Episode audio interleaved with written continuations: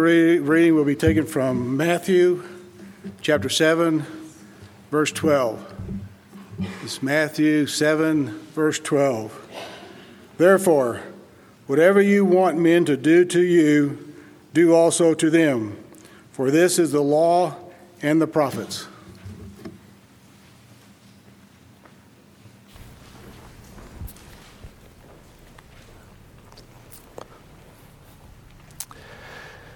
This is my holiday lesson for you. I know that a number are getting together with family and with friends over the next, not just this week, but the next several weeks as it's kind of the holiday season.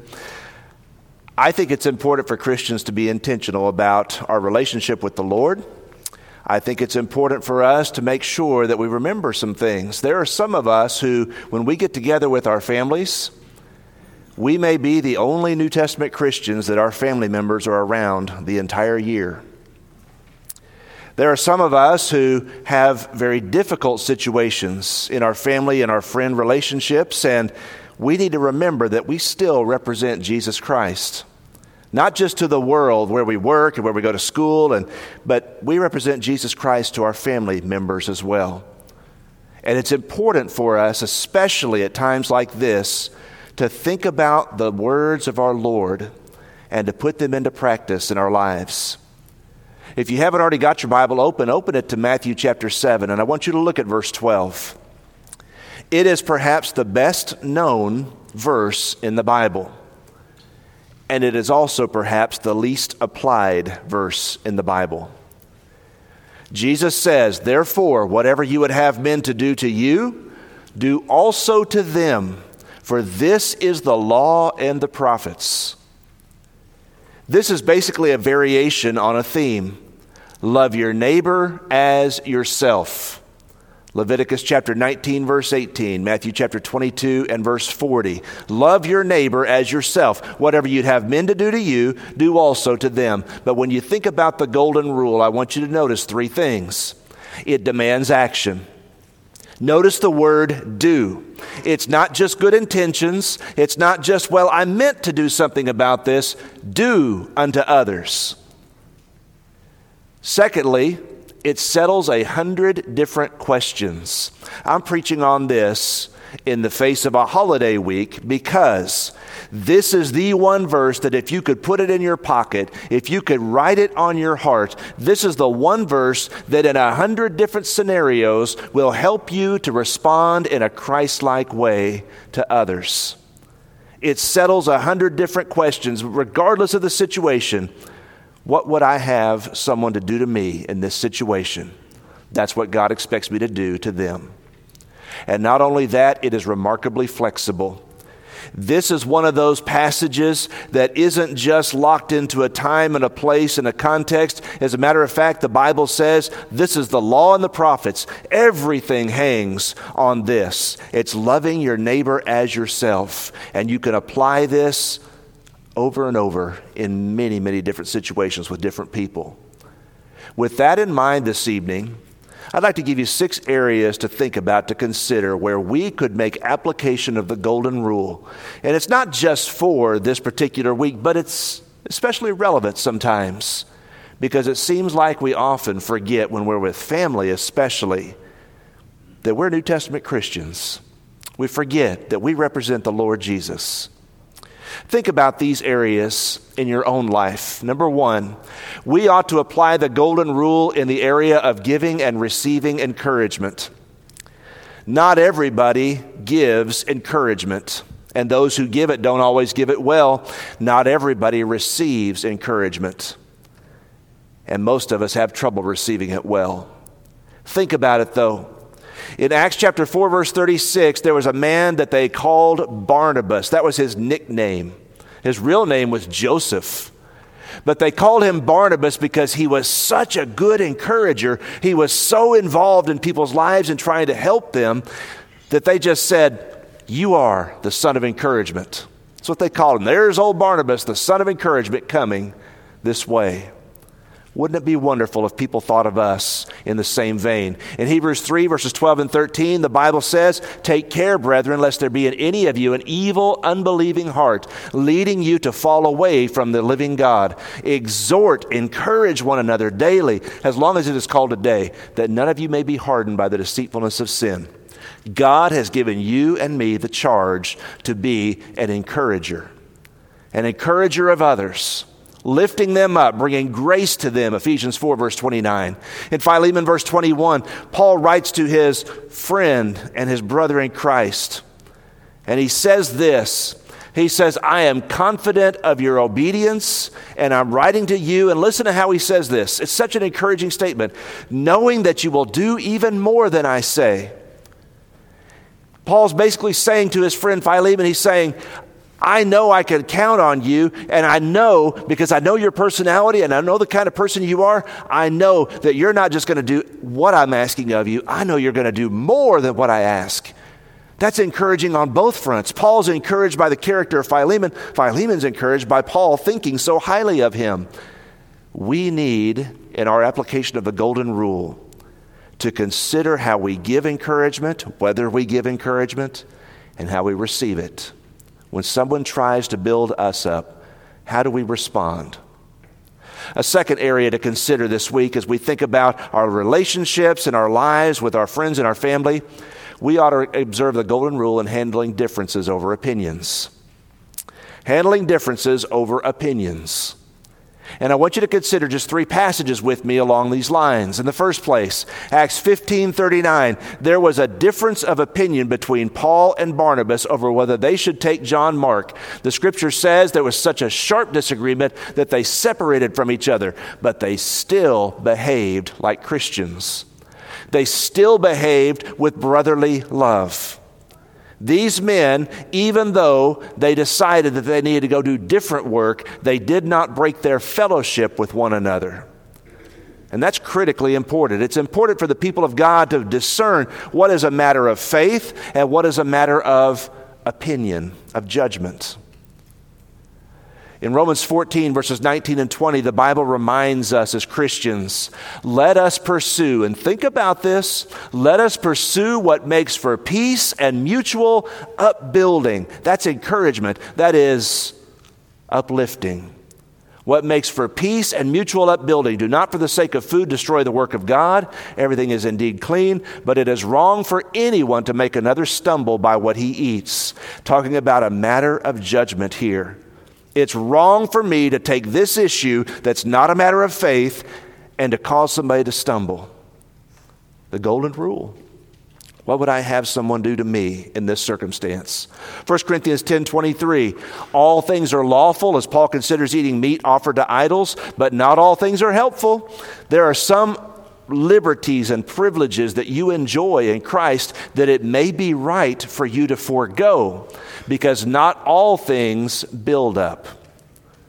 And Christians need to discern because we love our neighbor as ourselves, because we want to do unto others as we'd have them do unto us.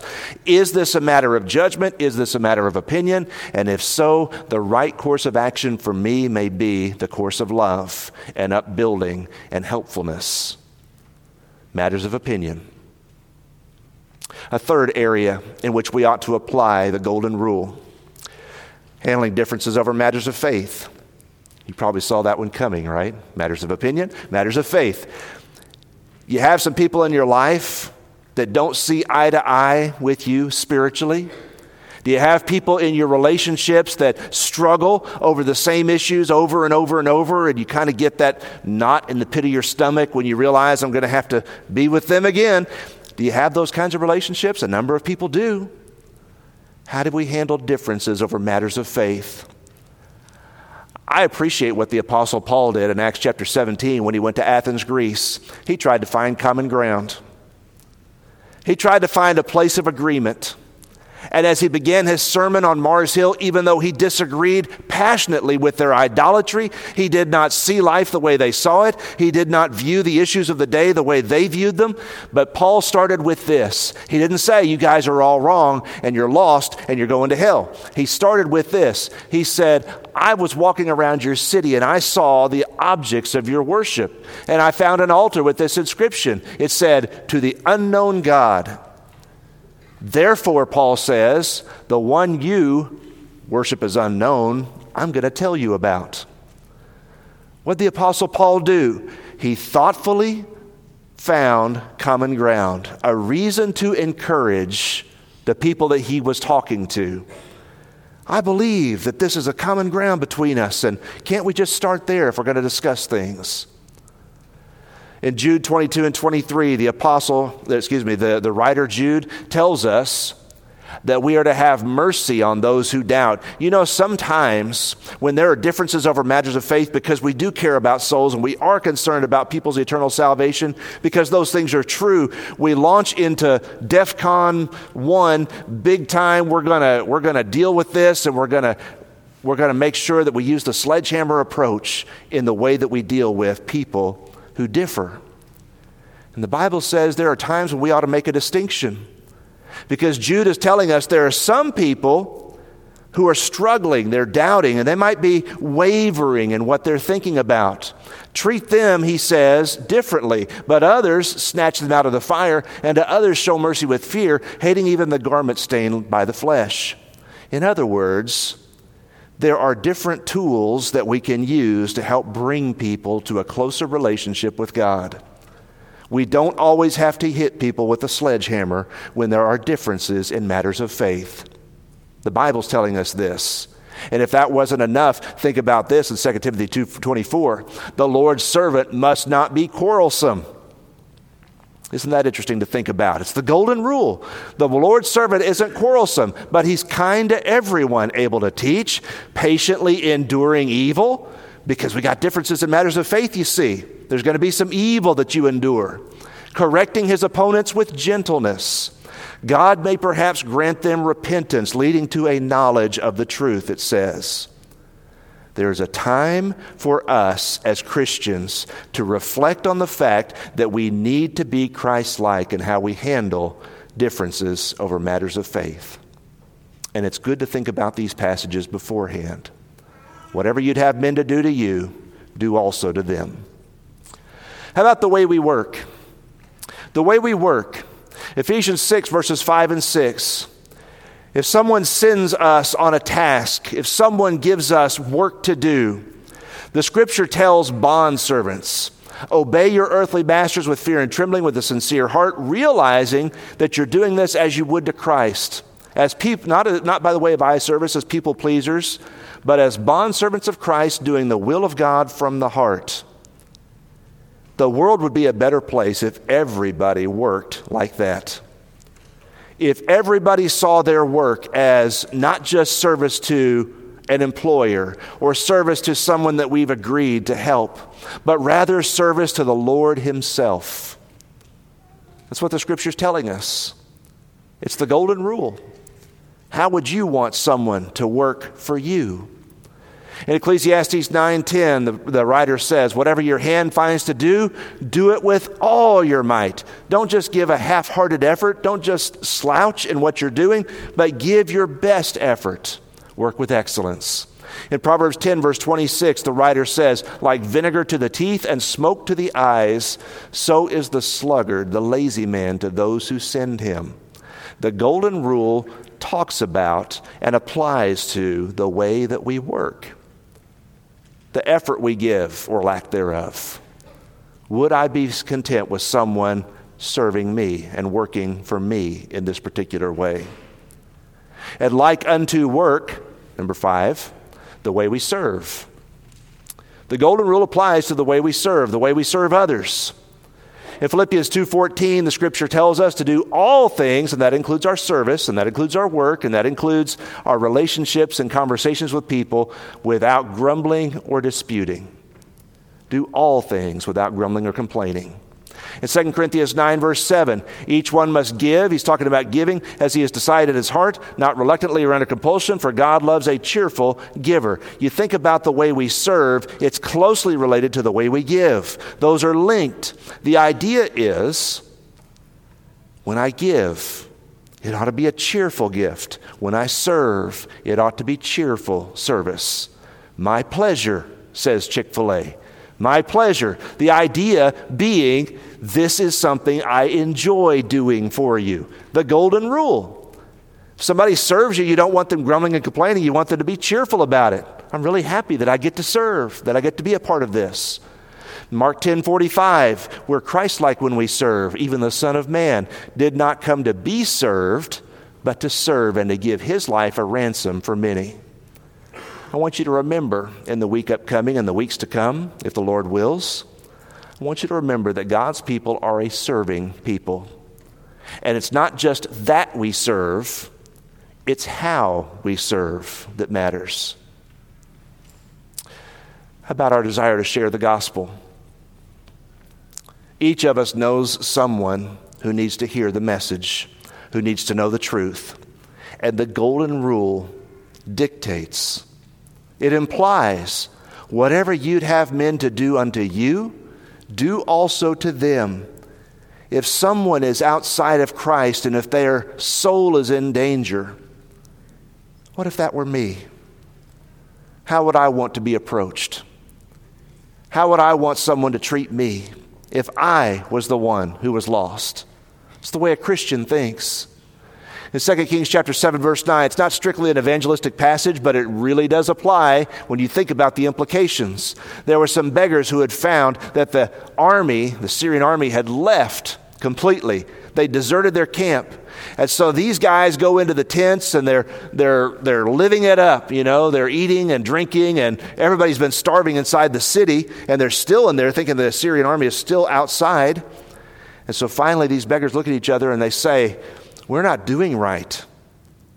Over there inside the city, there are people who are starving. This is a day of good news. If we're silent and wait till the morning light, punishment will overtake us. Now, therefore, come, let us go and tell the king's household. These men understood that they had something precious and they resolved to treat others the way they wanted to be treated. This is not right what we're doing. We're holding these wonderful blessings into ourselves. Proverbs 11, verse 30 The fruit of the righteous is a tree of life, and he who wins souls is wise. It's wise to be a soul winner. There are people in your sphere of influence that nobody else who is a New Testament Christian may ever contact. Who is there in your life that uniquely you know whoever wins or captures souls is wise? Remember the mission of our Lord. He summed it up this way I have come to seek and to save that which is lost. That's why I'm here. I've come to this world to win souls, to find the lost and bring them home to God. The golden rule, treating others as we'd want to be treated, implies that that's going to be our mission as well because we have a wonderful Savior and we want people to know Him in a rich, in a deep, and an intimate way. Coming to know Jesus Christ begins, by the way, with faith in Him, confession of His name, repentance of our sins, and baptism. When we're baptized, we enter into a relationship with God Himself. And if you decide that you need to put on Christ in baptism, maybe at an assembly like this one, there's no better time and there's no better environment in which to put on Christ. If you're ready to do that tonight, if you need to respond and obey the gospel, if you want to respond and ask for prayers, whatever your need is tonight, won't you make your way down the aisle while together we stand and sing?